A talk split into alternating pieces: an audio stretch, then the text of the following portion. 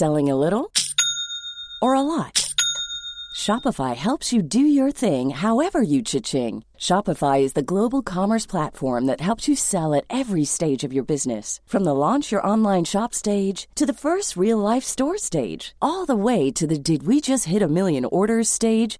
Shopify is there to help you grow. Shopify helps you turn browsers into buyers with the internet's best converting checkout. 36% better on average compared to other leading commerce platforms. Because businesses that grow, grow with Shopify. Get a $1 per month trial period at shopify.com/work. Shopify.com/work.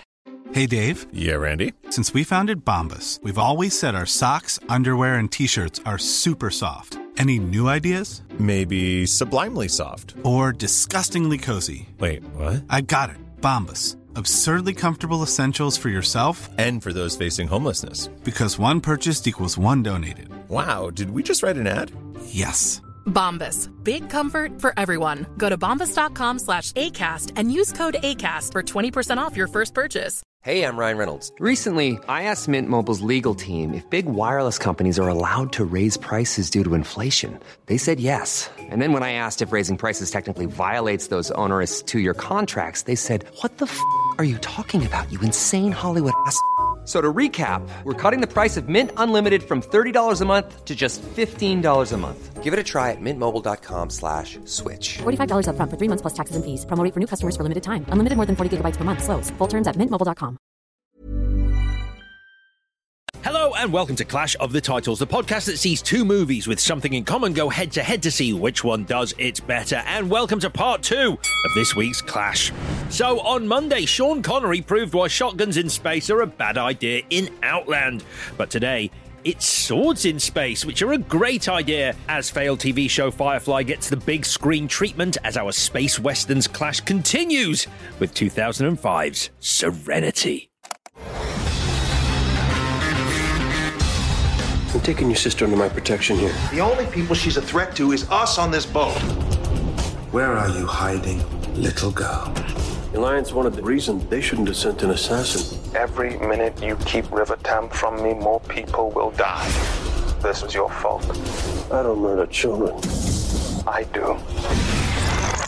We'll have a winner at the end of the show, but which film will it be? Let's find out. It's Clash of the Titles. The Kraken. Hello, Clash Potters. I ain't had nothing twixt my legs that didn't run on batteries. I'm Alex Zane. She doesn't say legs, she says nevers. Really? Yeah, that's why he's so good. All that's right. A weird thing to say. But fine. Sorry, I'm Vicky Crompton. I'm Chris Tilley. Is it nethers? Yeah. I'm embarrassed. It definitely is. Oh, wow. Are you embarrassed because you don't like saying nethers? Yes, that's it. That's the bit I'm embarrassed about. I ain't had nothing twixt my nethers. Ain't me. Yeah, that works better. Yeah, I can see why it would be that. Yeah. All right, then. Hello. Welcome to the show.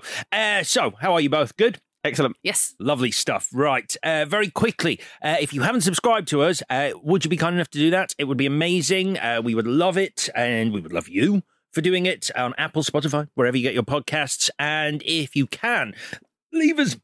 I just swallowed a fly. Oh, I got it. You didn't. There's no flies in here. Something flew into my throat. Not a fly. What then? A moth? I sent a little bit of spit your way. Okay. So, yeah, as I was saying, if you can leave us a rating or review, that would be great. And if you leave us a review, it might be read out on the show. Quick, throw it to me. Quick, and have some water. Chris Tilley, okay. AKA Chris Tilley. Have some water.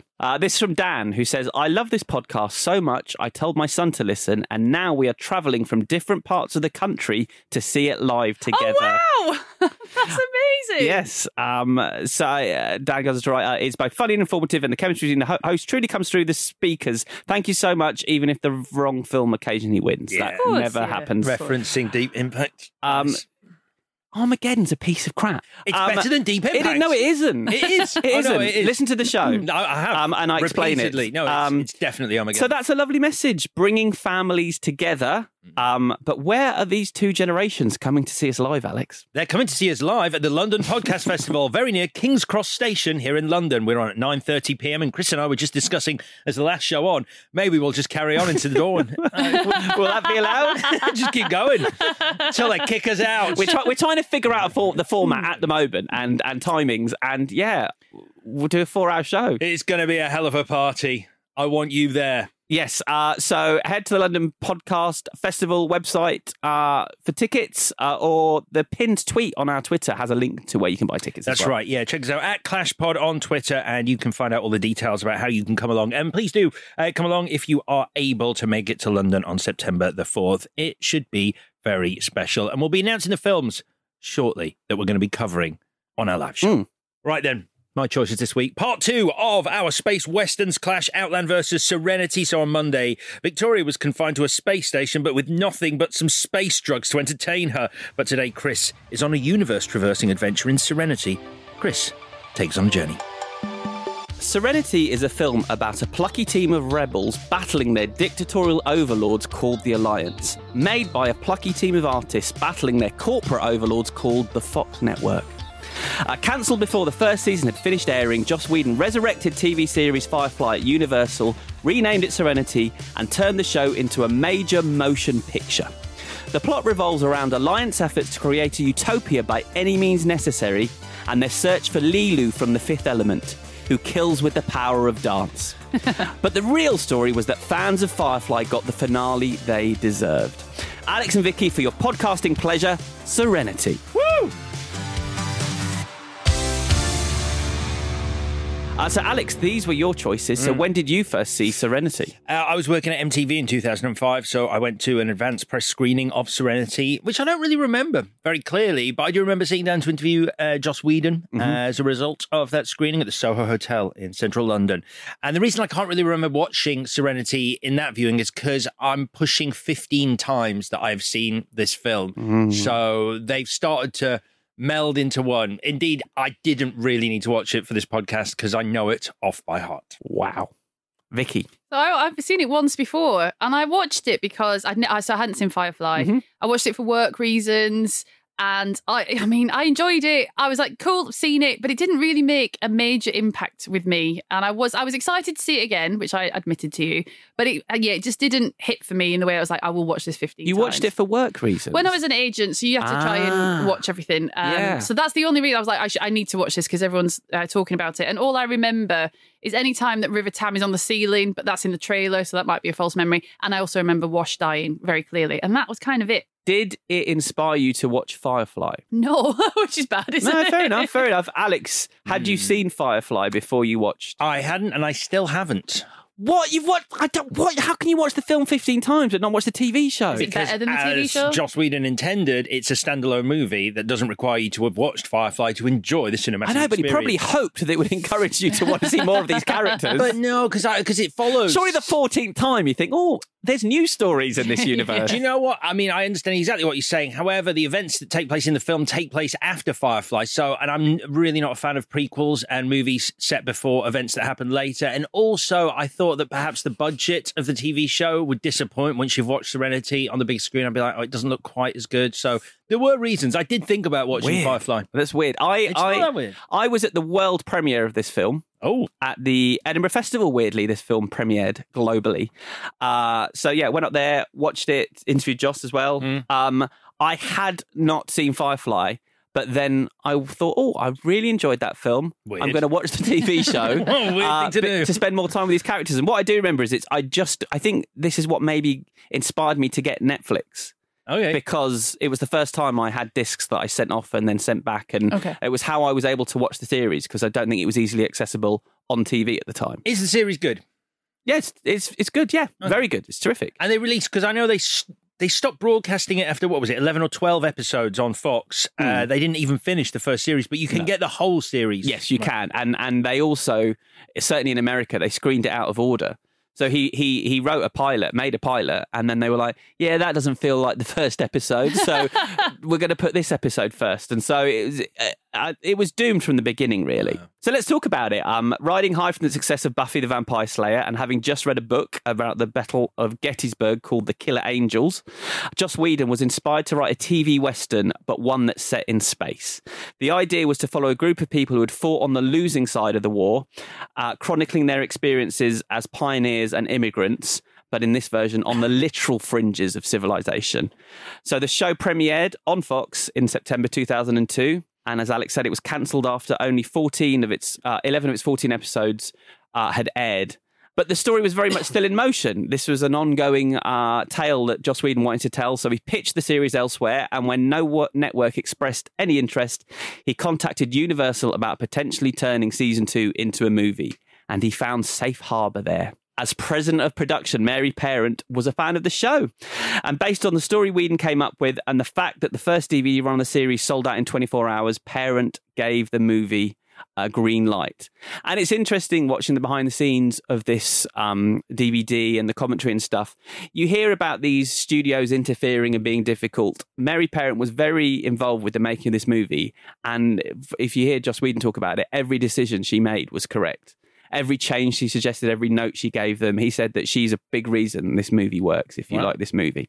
And he had this great relationship with Universal as well. Like this, having had this awful relationship with Fox for the series, the film, it was completely smooth running as far as he was concerned.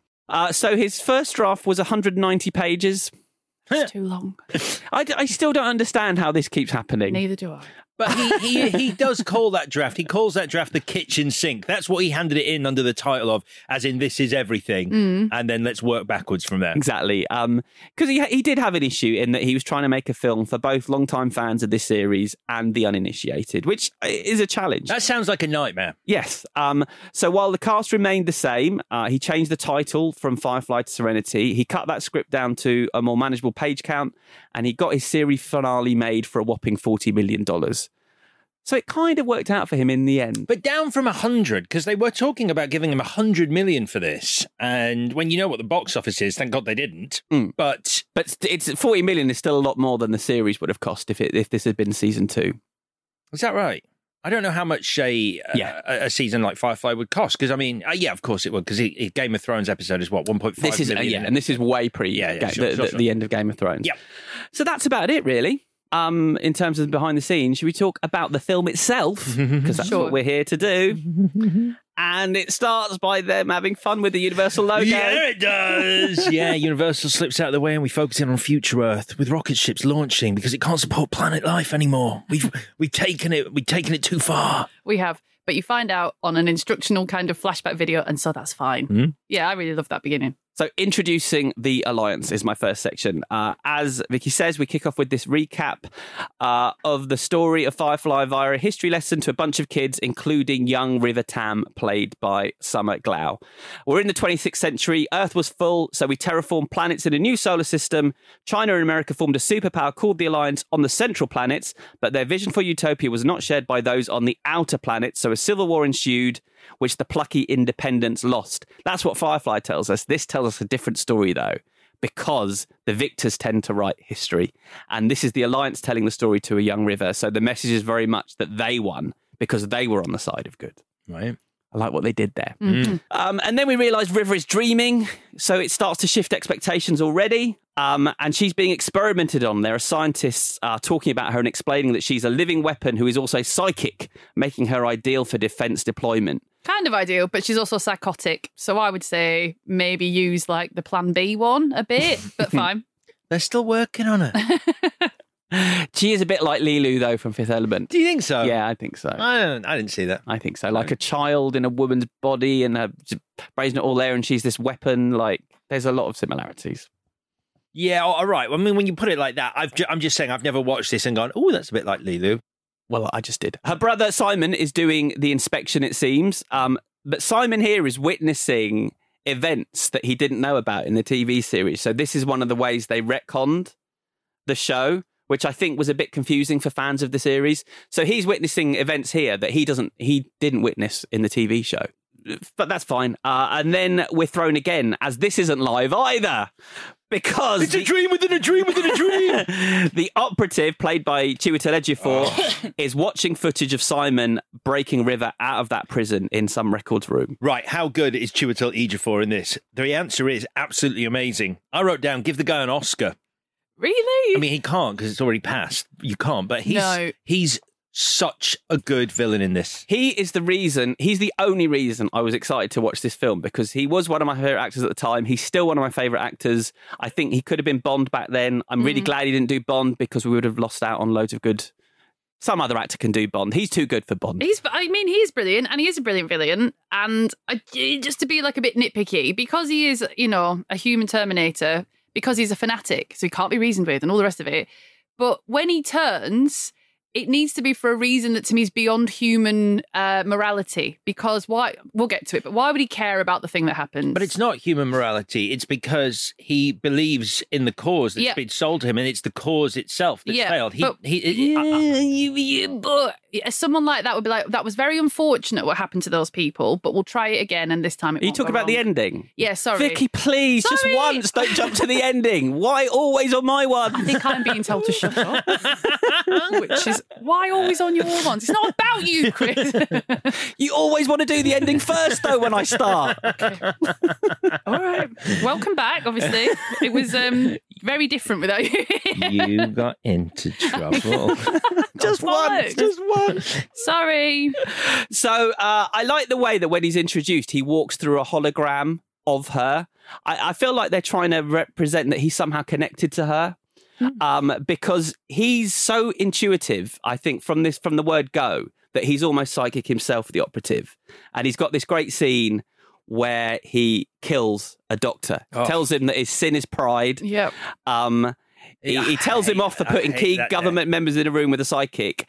And then he tells him he should throw himself on his sword. The guy says, I haven't got a sword. He pulls out his sword. He paralyzes him, holds the sword on the floor, and then... I don't know. It's what makes this character quite interesting is that he has got a moral compass. It's just somewhat off. Yeah. And so he feels like he needs to make the death personal. He gets up close to him and then he sort of comforts him as he's killing him. There is no shame in this death. Mm. Yeah. This is a good death as the guy falls on his sword. There's something really dark about being paralysed and seeing a sword in front of you and falling forwards. I mean, obviously there's something dark about that, but as a death in a movie like this, you're like, it sets its stall out quite early that it doesn't pull back on some quite dark themes and questionable decisions by major characters. And Whedon said that when he wrote that the operative has a sword, he didn't know what he was going to do with the sword. And then as he was writing this scene and he figured that out, that's where the character came from. He knew who this character was via this death, which I think is awesome. Yeah. I mean, as a writing exercise, to not know where you're going... And then, sorry, no. What? You should know. You can't be like, yeah, I've got this idea and it's really cool because he carries a sword. I don't know why, but I'll figure it out. Oh, there we go. He's a fanatic. But arguably, the sword bit is one of the best bits about his character, and to discover that as you're writing, surely that's a. That, I don't. Well, how do you get to? Oh, I'm going to create a villain, and he's going to carry a sword. Don't know why. Like, why? Because the sword's a cool weapon. Oh, please. Totally cool. Oh, he's cool and someone's going to go in the film. Like, well, no, and then he works back from there. You should have worked backwards from it. You should be like, I've got this idea that this Sorry, Joss Whedon, you terrible writer. They can't all be winners. Sorry.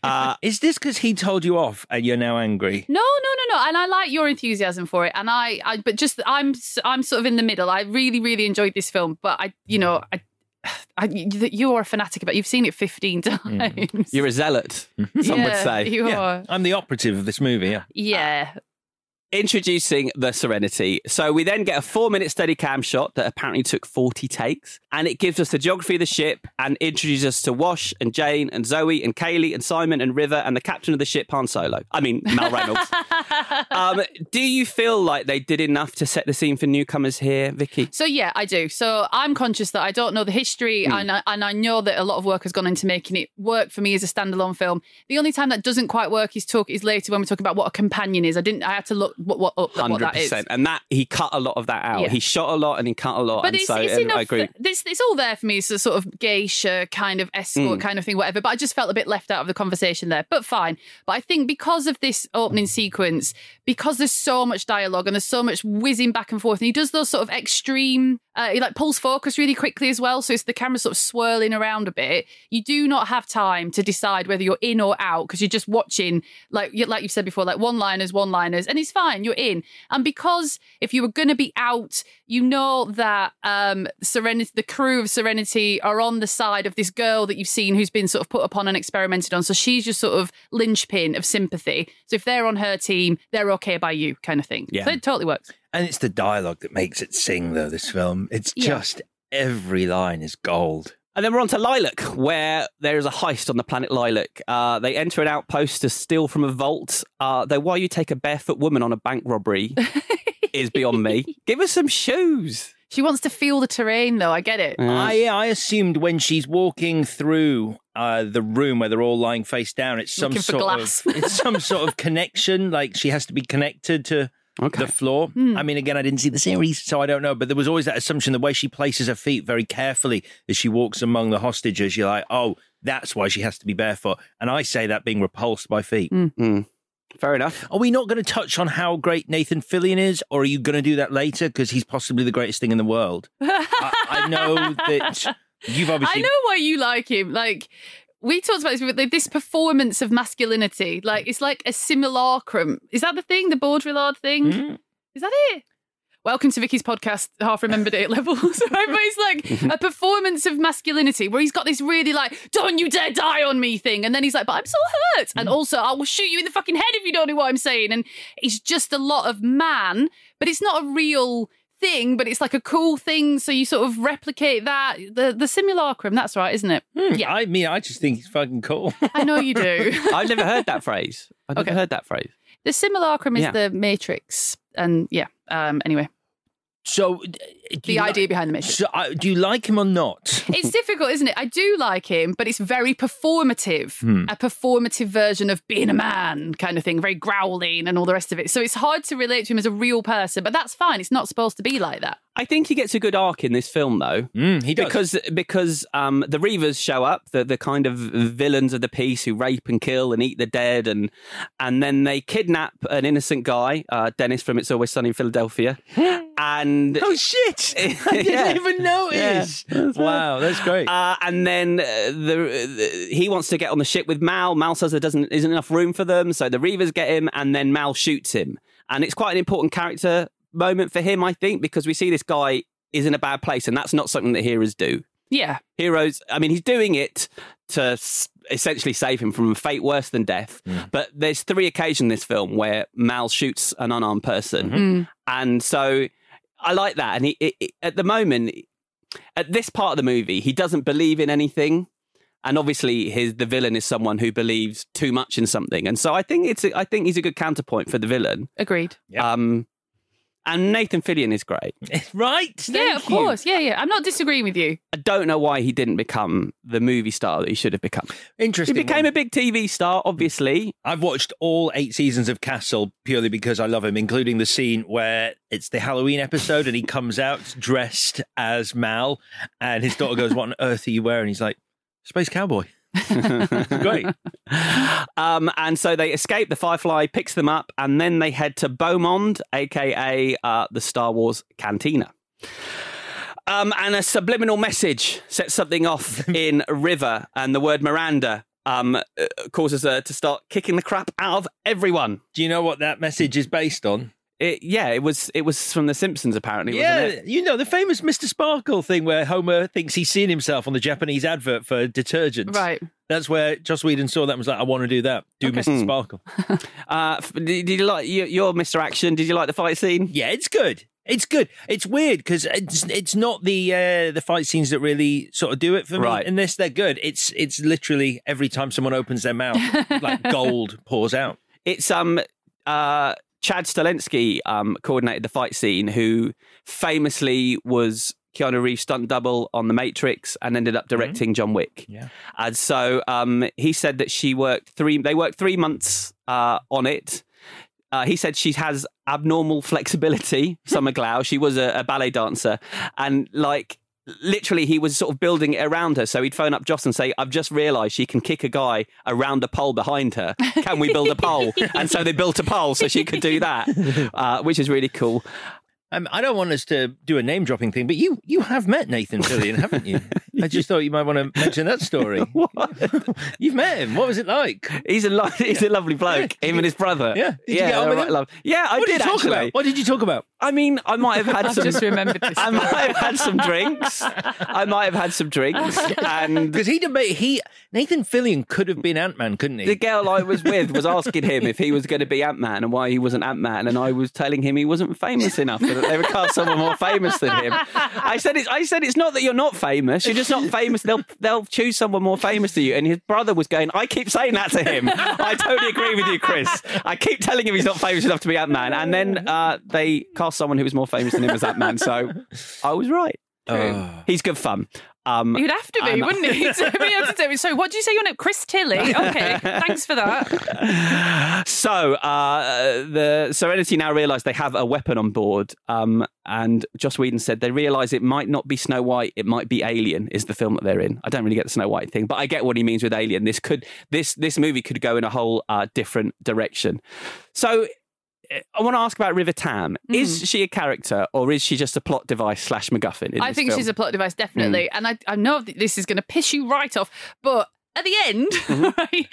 So there's a character moment between her and her brother. Her brother gets hurt and she's like, you're always looking after me and now it's my turn. And that's an exciting moment because you're going to see her beat the shit out of people, but you don't feel for her. You're like, yeah, finally, for you, that's important. It just feels like a cool thing to do. She conveniently goes to pieces, which the script is clever enough to call out. So Jane is like, why has she gone to pieces right now? And it's like, yeah, why has she gone to pieces right now? Like, so she cannot go to pieces in a minute and fix everything.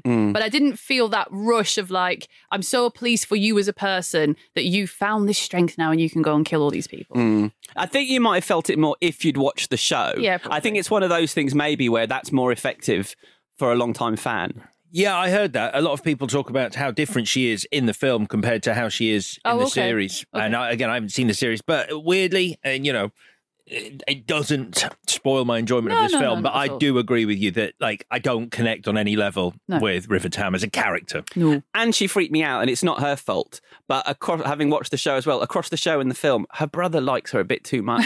It's a bit weird. Simon, it's a bit weird what's going on with Simon. So it's not her fault.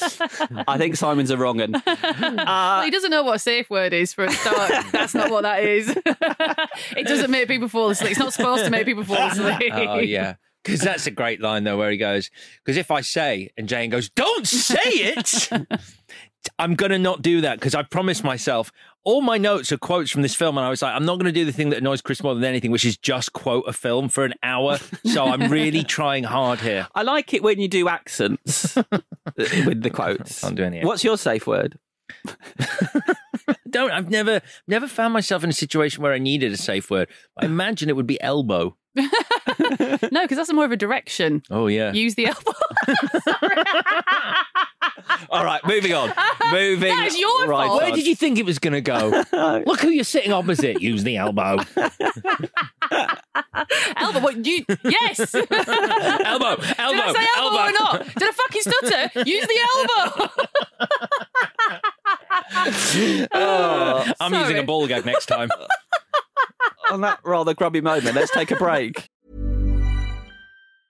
When you're ready to pop the question, the last thing you want to do is second-guess the ring. At BlueNile.com, you can design a one-of-a-kind ring with the ease and convenience of shopping online. Choose your diamond and setting. When you find the one, you'll get it delivered right to your door. Go to BlueNile.com and use promo code LISTEN to get $50 off your purchase of $500 or more. That's code LISTEN at BlueNile.com for $50 off your purchase.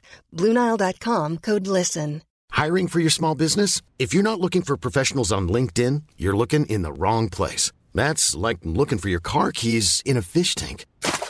LinkedIn helps you hire professionals you can't find anywhere else, even those who aren't actively searching for a new job but might be open to the perfect role. In a given month, over 70% of LinkedIn users don't even visit other leading job sites. So start looking in the right place. With LinkedIn, you can hire professionals like a professional. Post your free job on linkedin.com/people today.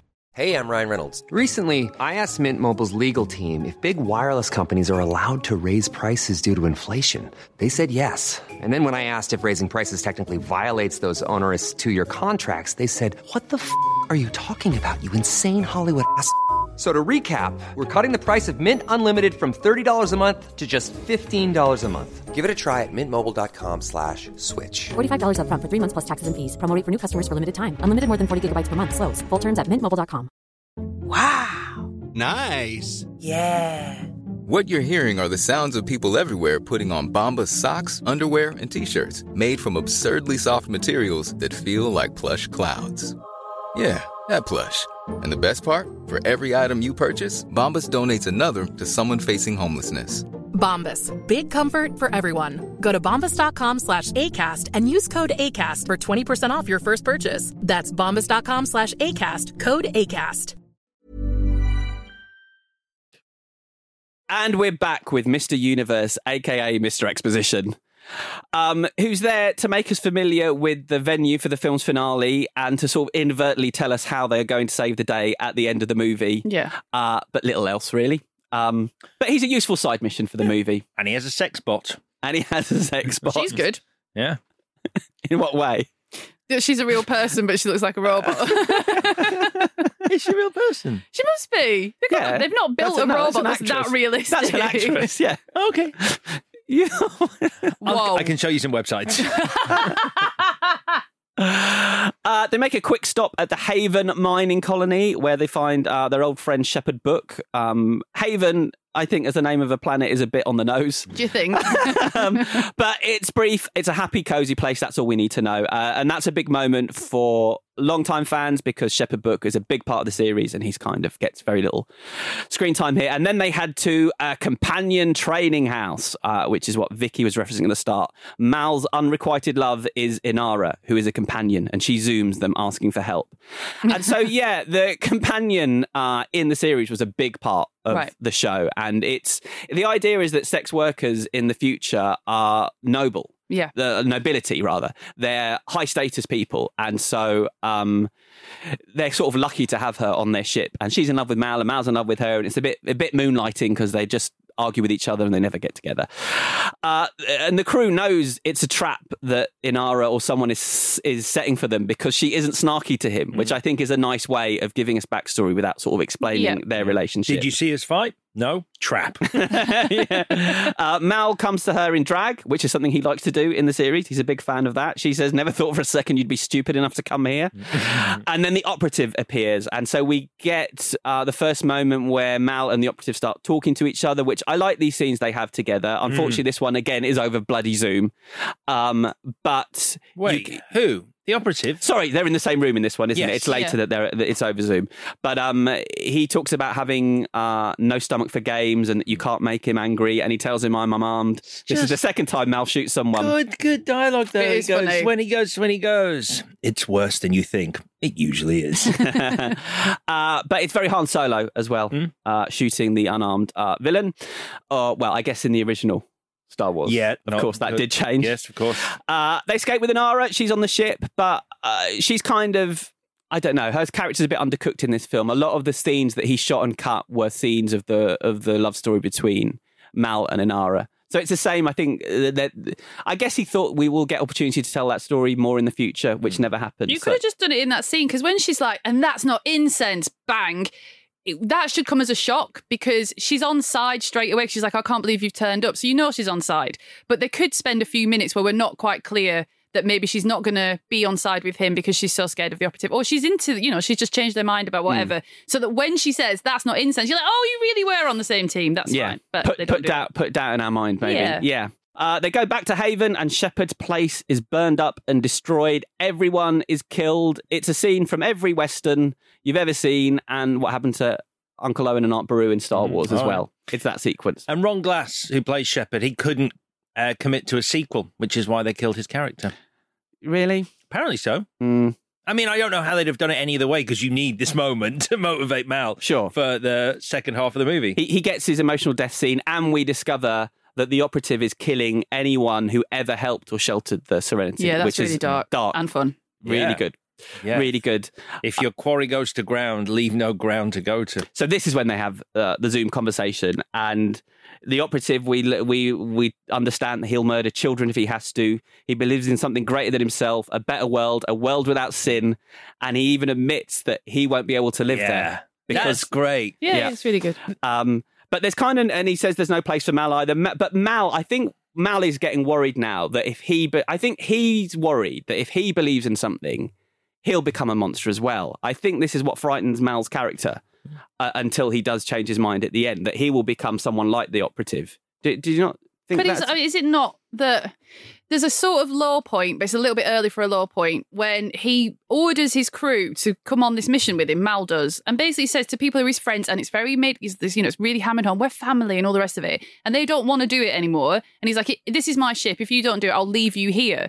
So how does that work track for his character? Because he's threatening the only family he's got to do what he says. And that's not really, I mean, obviously he's the boss, but you get the idea that it's worked through a process of agreement and consensus broadly prior to that until this moment. Is it not because he's the only one that really understands the operative at this point, and so he knows they have to run and have to run in this way? Yeah. Is it also not just because by doing something that he has never done before and would never normally do, you get an idea of how serious he is and like what he's suddenly realised and how he has been changed by his conversation with the operative? Yeah, but I just think to threaten your family, you could lie, you could deceive, you could trick them, but he outwardly threatens them. But I also think he's sort of like, he's really skirting the edges of being in control here. You know, when he shoots the Alliance guy who pops out of the ship with his hands in the air because the guy was piloting the ship that killed Shepherd. Third unarmed man, he shoots them. He's sort of like, Mal's, you know, in a bad place. Yeah. And so he decides to run. He's still not ready to stand and fight, so he disguises the Serenity as a Reaver ship with bodies of his friends tethered to the outside, his dead friends. Do you think they strapped the dead body of the child to the ship, though? Whoa. Yes. It's a weird one. When okay. I wondered whether you'd sort of go, but not the kid. Yeah. That's a horrible afternoon's work. He might have said it, but he didn't. No. Tether them all to the ship, and they make their escape. They fly through an astral field made of cannibals, Reavers, and they land on Miranda, which by this time we realise is not a person, but an unknown and uninhabitable planet. And this is where it turns into one of the greatest Star Trek episodes ever. They get there, and it's a ghost planet. There are dead colonists everywhere. Do you know that planet, Miranda? That's actually a high school in Pomona. California. Like the buildings. Wow. That is where people go to school. Fancy But they dressed it up quite a lot, though. I mean, it doesn't look like that. It looks a lot like that. If you go online, I look around. It took a little virtual tour. And we get a Sarah Paulson appearing in a video. Yeah, I've not got into the Sarah Paulson thing. It's weird, isn't it? I'm a little bit obsessed with her. I watched some American Horror Story. She's good. Fantastic in that. There's a film that was out this year where she plays like a deranged mum, like drugging her kids to keep her compliant. She's fucking awesome. Oh, I watched that. Yeah, brilliant. Yeah, well, we did her. She was in Bird Box as well. I think the thing is, she's in a lot of things that are a bit too the same now, because you're right. Obviously, she's done like 8 seasons or something of American Horror Story, and then she did Ratchet as well. Yeah. And you're like, this is just, it all felt a bit like, you know, there's a lot on Netflix, which she is in. She's in a lot on Netflix, But it's interesting. She's known for drama now, but Whedon cast her because of Down With Love, because he said he likes casting comedy actors in serious roles. And there was actually a different actress playing this part, and it just wasn't working. He said, this is the most important scene in the movie. This woman has done something terrible, but we need to sympathise with her. And so he called her up and gave her the role. And it's funny you said that you'd just seen a film where her giving drugs to a child to keep them complacent, because they've been giving drugs to the population to weed out aggression and keep them complacent. I do remember seeing this for the first time and being like, this is amazing. Just seeing all the bodies, like this whole idea of people just laying down and dying and stopping breathing wherever they are is really effective. People stopped fighting, then they stopped everything. They stopped going to work, talking, eating, and breathing. 30 million people let themselves die. What confused me, this is really nitpicky, but when they're at the high school in Miranda, there's a person pressed against the glass like they were trying to escape. Do you know that? And that threw me a bit because it's like someone's panicked. No, because it's their face that's pressed against the glass. They don't have their hands up. It's like they've just collapsed against it and just stayed there until they died. That makes sense now. But not everyone let themselves die, because 1/10 of the population had the opposite reaction. Their aggressors' response increased beyond madness. They had no morals. They killed everyone. They did terrible things. They became the Reavers. Fast zombies. Yeah. Fast zombies. So Mal finally has his cause. He needs to speak for these people, and he knows the Alliance will try something like this again. So he then delivers what Whedon calls his St. Crispian Day speech, because he's found his humanity, his purpose, and it's the film's purpose as well, because all of Serenity become united now in this cause. I aim to misbehave. Great line. And they head back to Mr. Universe's place. He can put their message on every screen for 30 worlds, but he gets killed. And that's interesting as well. That murder, Chiwetel suggested to Joss Whedon, who incorporated it in the script, because he thought you should see the operative doing something that isn't reasonable as the things he seems to have been doing before, to represent the character starting to lose his way or the course that he was on anyway. And so in response, Serenity flies at the operative and brings the Reavers with them, gives them a taste of his own medicine, and Wash gets spiked. Yeah. Did this death upset any of you? Of course. It upsets me every single time I watch it. But he's barely in the film. Yeah, but... it's interesting. It's the thing that I remember out of everything, apart from the cool sort of dance, fighting. And it was really powerful second time round. And it's powerful because she buttons it, because she, she's not really allowed time to like get over it, and she's like Zoe turns into a bit of a zombie. But it's because you've done that Joss Whedon thing where he gets to deliver a cool line, and it's so quick what happens to him after that, and you think, well, you're safe, you've done your line, and we'll move to something else. That's why it works. I'm a leaf on the wind. Bang. Watch me soar. Yeah, it's also because a lot of credit to Alan Tudyk, because he is a very likable presence, but as always. Wash, the character is sort of doubles down on his already likability. He plays a very sort of meek sort of, I just really like to pilot the ship. I don't get involved in any of it. And he really loves his wife. Yeah. Yeah. So it works. So that wasn't in the first draft of the script, but Whedon wrote it in for a very specific reason. He wanted the film to feel like The Wild Bunch, in that anyone can die on this mission. And at this point, he wants you to think maybe everyone will die on this mission trying to stop the operative, that this is the end for Serenity. And also it gives, as you say, it gives Zoe her arc, which is a nice way of subverting that trope, because normally it's a woman who dies to make the man feel something in a film, but here it's the other way around. So Mal and the operative have a brawl while the rest of the team tried to hold the Reavers back. Mal and the operative, they got the jaws of death below them, which is very Star Wars as well. Is it Return of the Jedi when it's all below them and it's, when you're looking down the hole? And at Star Wars, when Darth Vader's fighting Obi-Wan Kenobi as well. So it's all very Star Wars here. So while they're having their fight, River springs into action and we witness her taking out the Reavers. Sorry. No, it's just a line where I think... I can't remember who says it. Jane. Jane has some good lines in this where they go, do you really think any of us are going to get through this? And he goes... Well, I might. The operative does his Vulcan death grip thing on Mal, and Mal should be paralysed, but there's a piece of shrapnel that took out that nerve, so he can't be paralysed. Yeah, but then that's what's good. So now we're at the end, and I can talk about it. So when he does the nerve pinch and the falling on the sword at the beginning, and you're like, wow, that's dark, and you're so focused and all the rest of it. When he does it at the end, because he says the exact same line, you're like, you're such a dick. Like, you're proud, and you're performing, and you're not this, because you've got this cool thing you do, and you can't help but do it again, and this time it isn't going to work. So it's mocking him, which is good. Like a fun thing to do. Yeah, I've got another. There's a deleted scene a bit later that I'll get to where I'm sad they dropped it, because I do like it when you mock a villain who likes the sound of his own voice. And makes sense, but then doesn't make sense because actually they're full of shit. So he smashes the operative in the throat to shut him up. Good. And then shows him A World Without Sin by playing him the video of the Mirandans dying, which is supposed to be a big moment for him, but I don't buy into it. I feel like he knows this stuff, and this is why he's doing what he's doing. I think he believes in this. Are you talking about the operative? Yeah. That's what I was trying to say.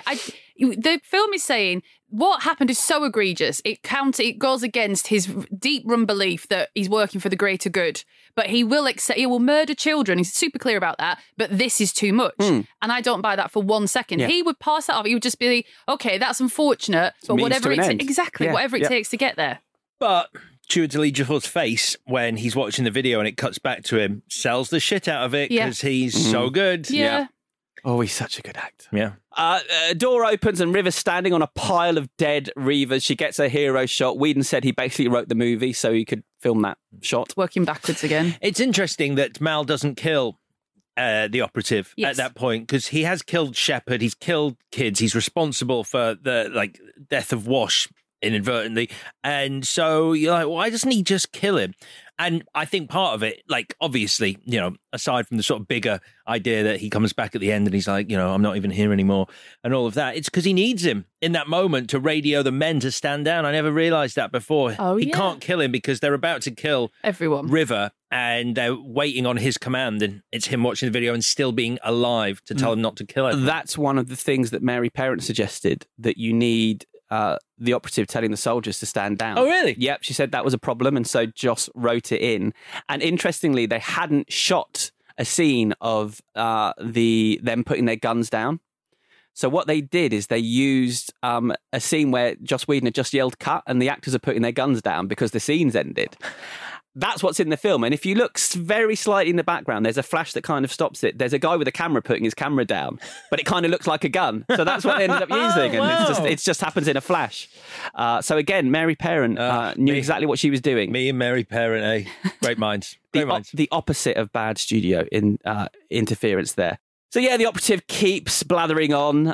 He tells Mal, it's not over yet. I can't guarantee Parliament won't come after you. The Miranda broadcasters weaken their regime, but they are not gone and not forgiving. But the deleted scene has the operative talking even more, asking Mal how he can go on when he's lost everything.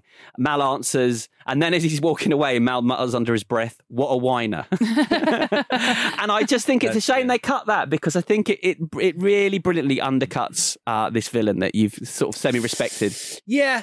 I don't know, because I think it ends at the moment. So Mal says to him, I'd like to kill you myself if I ever see you again. And the last line of that scene is the operative going, you won't. There's nothing left to see, which I think is a really nice end to that scene. It is nice. Or if you want a sequel, he says that, but you know through something he's going to go off and become even worse, but like a lone agent who's going to be your worst nightmare kind of thing. He does kind of get off scot-free as well. He has killed their kid friends. Yeah. I think he gets off a bit easy here at the end. Yeah. There's nothing left of me. So you killed these kids that I'm mates with. I don't know, though, because I think if he died for his cause, that would be all part of his duty to him. And the idea to have had such purpose and then literally be nothing and have no identity, like to have sold out your humanity for this cause and then to have that cause proved, wrong. Or worthless. And he does, the way he delivers that sort of last line, you're like, I don't know what he's going to do. It's he's not facing any justice, is he?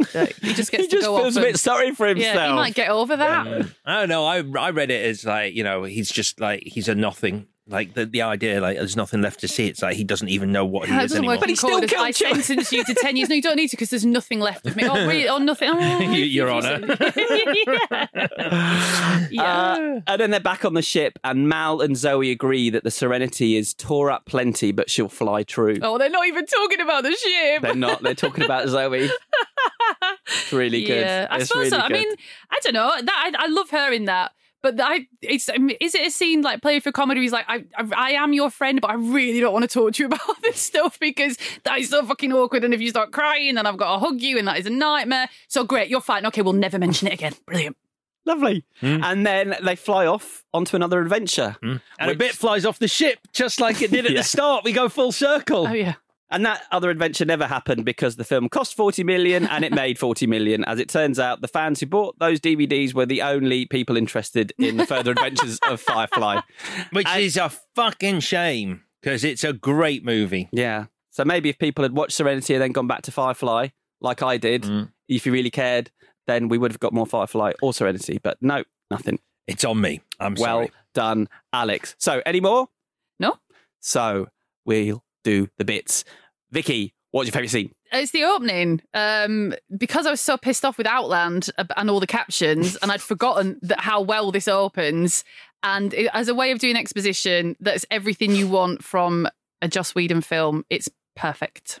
So yeah, the flashback to the video, to the this, to the whatever, super quick, get it done, brilliant. You've really opened my eyes to sort of elegant exposition rather than clumsy words on screen. Yeah, so on thank you for that. And I can't unsee it now. Yeah. And narration. Yeah, you can't go back. Can't go back. Alex, scene. Target the Reavers! Target the Reavers! Target everyone! Somebody fire! When the Reavers emerge from the cloud, it's amazing. The I'm interested that you like that, because the operative in that moment seems like a clown. He loses his shit because he's like, Mal's outwitted him and brought the fucking Reavers through the cloud. Yeah. And it's, I got goosebumps just talking about it. I get goosebumps every time that moment happens. I just think it's amazing. My favourite scene has changed. So this is the second time I've seen this film. The first time when I watched it, 15 years ago, 16 years ago, it was when River becomes the weapon. There was a real wow factor in that scene. It was coordinated by Chad Stahelski. I wonder if it's because of him. It doesn't wow me anymore. I think the action he's done since has overshadowed that a little bit. It seems almost a bit slow. Yeah it's weird. At the time, yeah, it was incredible. It blew my mind. So I just think we've gone past that. So I'm going to go for the scene at the beginning where the dude falls on the operative's sword.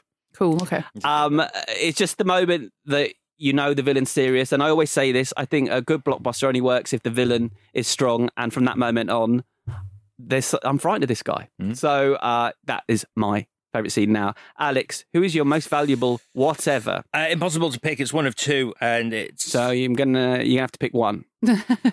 Well, Nathan Fillion then. But my other one was Chiwetel Ejiofor, but Nathan Fillion. If I'm only that one.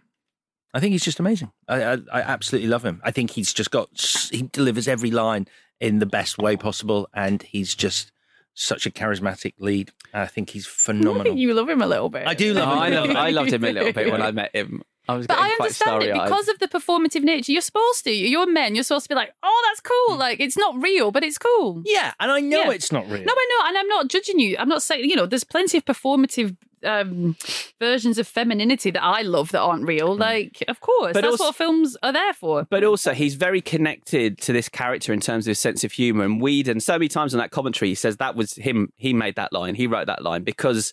his sense of humour is so similar to Mal's. So I felt like I was talking to a movie character. Yeah. Do you think he would have made a good Ant-Man? No. But that's because Ant-Man is a stupid character. Yeah, I'm kind of glad he wasn't Ant-Man. I think he would have been good. That's not what you said to him. You said that is out of your league, mate. I did tell him he'd be good. All right, dreamer. I did tell him I thought he'd be good. I could be Ant-Man. Yeah, so could I, mate. I told him I think you'd be a great Ant-Man. You just won't be. You won't. You need to understand that. He giveth and he taketh away. Vicky, who are you going for? Well, or what? Over the years, I would have said, without watching again, it would have been Summer Glau because, the way she moves, what she does, it is incredible and it does stay with you. And then watching it again, I really like Kaylee, and I read somewhere Joss Whedon saying that she's like the heart of the ship. So if she thinks something is true, it is true. And that's an awesome character note, like to create a character where, because you've got this ensemble cast, if she thinks it's right, then as the audience it's right. That's an amazing job that he's done there. But I suppose it's going to have to be fucking Nathan Fillion because it's so bananas, but he carries all of that performance without letting you for a second. It would be so easy to be like, but you're a bit of a dick actually. But he doesn't let you do that, not for a minute, and carries a lot of it through that. You were going to say something there. No. I'll save it. I've got a change coming up. Okay. Mine is not an actor. It's the character, the operative. I just think he's a really interesting character. I would like to have spent more time with him, actually. And there was a lot more written for him and a lot more shot for him. But Whedon said that he became less interesting the more he spoke and less frightening the more he explained himself. I think so, yeah, I can see. And so he cut a lot of his dialogue. But yeah, I love that character. What would you change, Vicky? As someone who likes representations of technology on screen, I think when you're sending a message to the universe, that's a fucking send all button I just saw there, and that's not good enough. That's bullshit. Is it really? Yeah. Does it say send all? Send all to the CC the fucking universe. Bullshit. So I'm not a fan of that. But there's a massive fucking wide open goal there for Mal to use his feelings for Inara to his disadvantage. She's just there on the ship with these very short crop tops laptop on and nothing happens. And it's all set. Even I've never seen the series, but I was like, oh, there's something here. And she should do something that sets him at a disadvantage, or he should think something about her that sets him at a disadvantage. And it doesn't happen. I agree. That's one of my changes as well. Inara, she just needs more to do. That she's underserved by the script. Their romance is underserved, and you're absolutely right. Like, she should play some part in Mal potentially, failing. Coming undone kind of thing. Alex. Weirdly, it's a Nathan Fillion line. It's one of Mal's lines, and it's the only line where I think he crosses over from being kind of cocky but likable into a bit of a dick thing to say, which is at the very end, unfortunately, where he's talking to Inara and he says, ready to get off this heap? And she says, I don't know, sort of revealing that actually she might want to stay here because of him. And he goes, good answer. And I'm like, oh, that doesn't fit with Mal. It's too much. I think just a smile and an acknowledgement that she said that is all you need in that moment. You just need to go, yeah, you're right. He has been touched by that gesture and he's not going to show her his feelings because that's their relationship. He's going to turn and walk away and smile to himself happily. He's not going to go, good answer. Yeah, and she's like, oh, cool. So she loves that answer, which kind of doesn't fit as well because it is a bit. It's just a bit cocky. Bit cocky. A bit too much. Yeah, so that's my one change. Otherwise, the film is perfect. Oh, and give fucking Summer Glau some shoes. I was saying at the start that the reason I was excited to watch this was because Chiwetel Ejiofor was in it, and because Joss Whedon, I blow hot and cold on his TV shows because I find the way that they talk, it's like the Dawson's Creek dialogue or the Diablo Cody dialogue, where it all feels overscripted, and everyone talks in one-liners. The thing is, when it works, you're right there, but when it doesn't work with Justice League. It's just so jarring and so annoying. Buffy could do. I know people love the way he writes, but Buffy could do my head in with the way everyone was talking in very scripted one line. Yeah. And it's weird because I think after this movie, I couldn't watch. That's maybe why I've not watched Firefly, because this movie, and credit to the cast, because they deliver that kind of dialogue perfectly. It's nailed on. But I couldn't do another hour of this. If this was an hour longer, I'd be like, it's exhausting. My God. Well, where I was going with that is I find the old frontier vernacular quite annoying. A little bit. I could, he came up with an idea. He put it in his show. It could have worked. For me, it didn't work. And it makes me cringe every time they talk about their nedders and start using those words. So... but really, the Inara might change. So that's it. Great stuff. That is Serenity done. Outland versus Serenity. It's time for the verdict. You want answers? I think I'm entitled. You want answers? I want the truth. So my choices. Vicky. Sue, I wasn't that excited about watching Outland because it seems to me like one of your weird things that you've done just to piss people off. Oh, what, like when he picked the relic when he was in a huff? Yeah, like when you picked the relic. Peter Hyams is my huff boy. Yeah, Peter Hyams is your go-to when you want to make a point about the power that you have. What? No, I'm kidding. But Sean Connery's performance, again, because I had low expectations, I honestly thought it was going to be a piece of shit, and it's not. His performance is amazing. Dr. Lazarus is brilliant. It's, because she was supposed to be a man, and therefore she's awesome.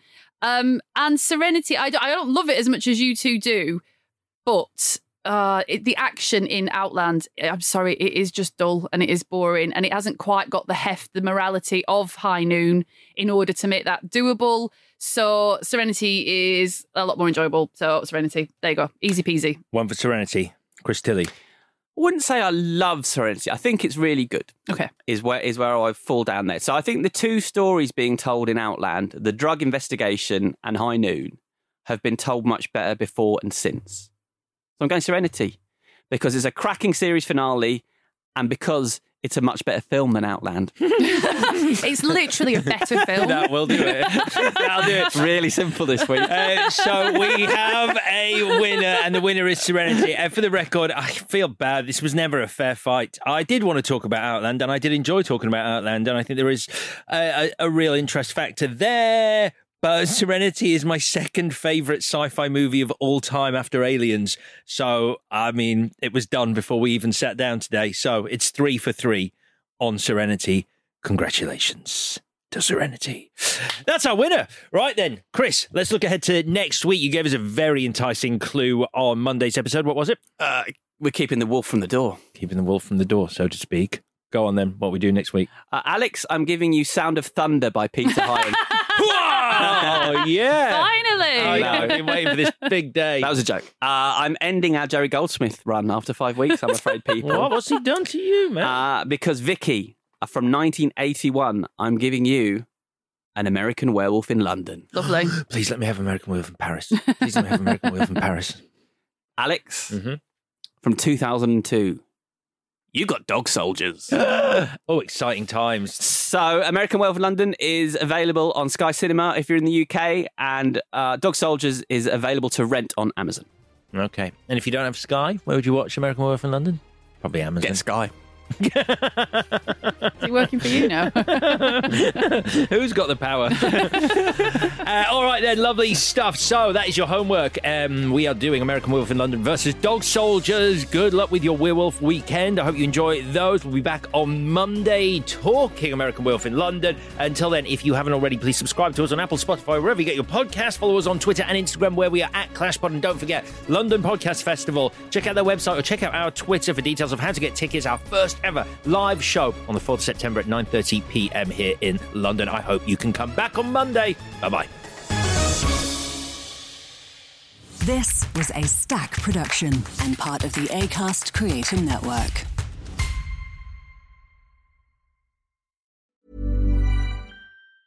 Mom deserves the best, and there's no better place to shop for Mother's Day than Whole Foods Market. They're your destination for unbeatable savings. From premium gifts to show-stopping flowers and irresistible desserts, start by saving 33% with Prime on all body care and candles. Then get a 15-stem bunch of tulips for just $9.99 each with Prime. Round out Mom's menu with festive rosé, irresistible berry chantilly cake, and more special treats. Come celebrate Mother's Day at Whole Foods Market. Hi, I'm Daniel, founder of Pretty Litter. Did you know cats tend to hide symptoms of sickness and pain? I learned this the hard way after losing my cat, Gingy. So I created Pretty Litter, a health monitoring litter that helps detect early signs of illness by changing colors, saving you money and potentially your cat's life. Pretty Litter is veterinarian developed, and it's the easiest way to keep tabs on your fur baby's health right at home. Go to prettylitter.com and use code ACAST for 20% off your first order and a free cat toy. Terms and conditions apply. See site for details.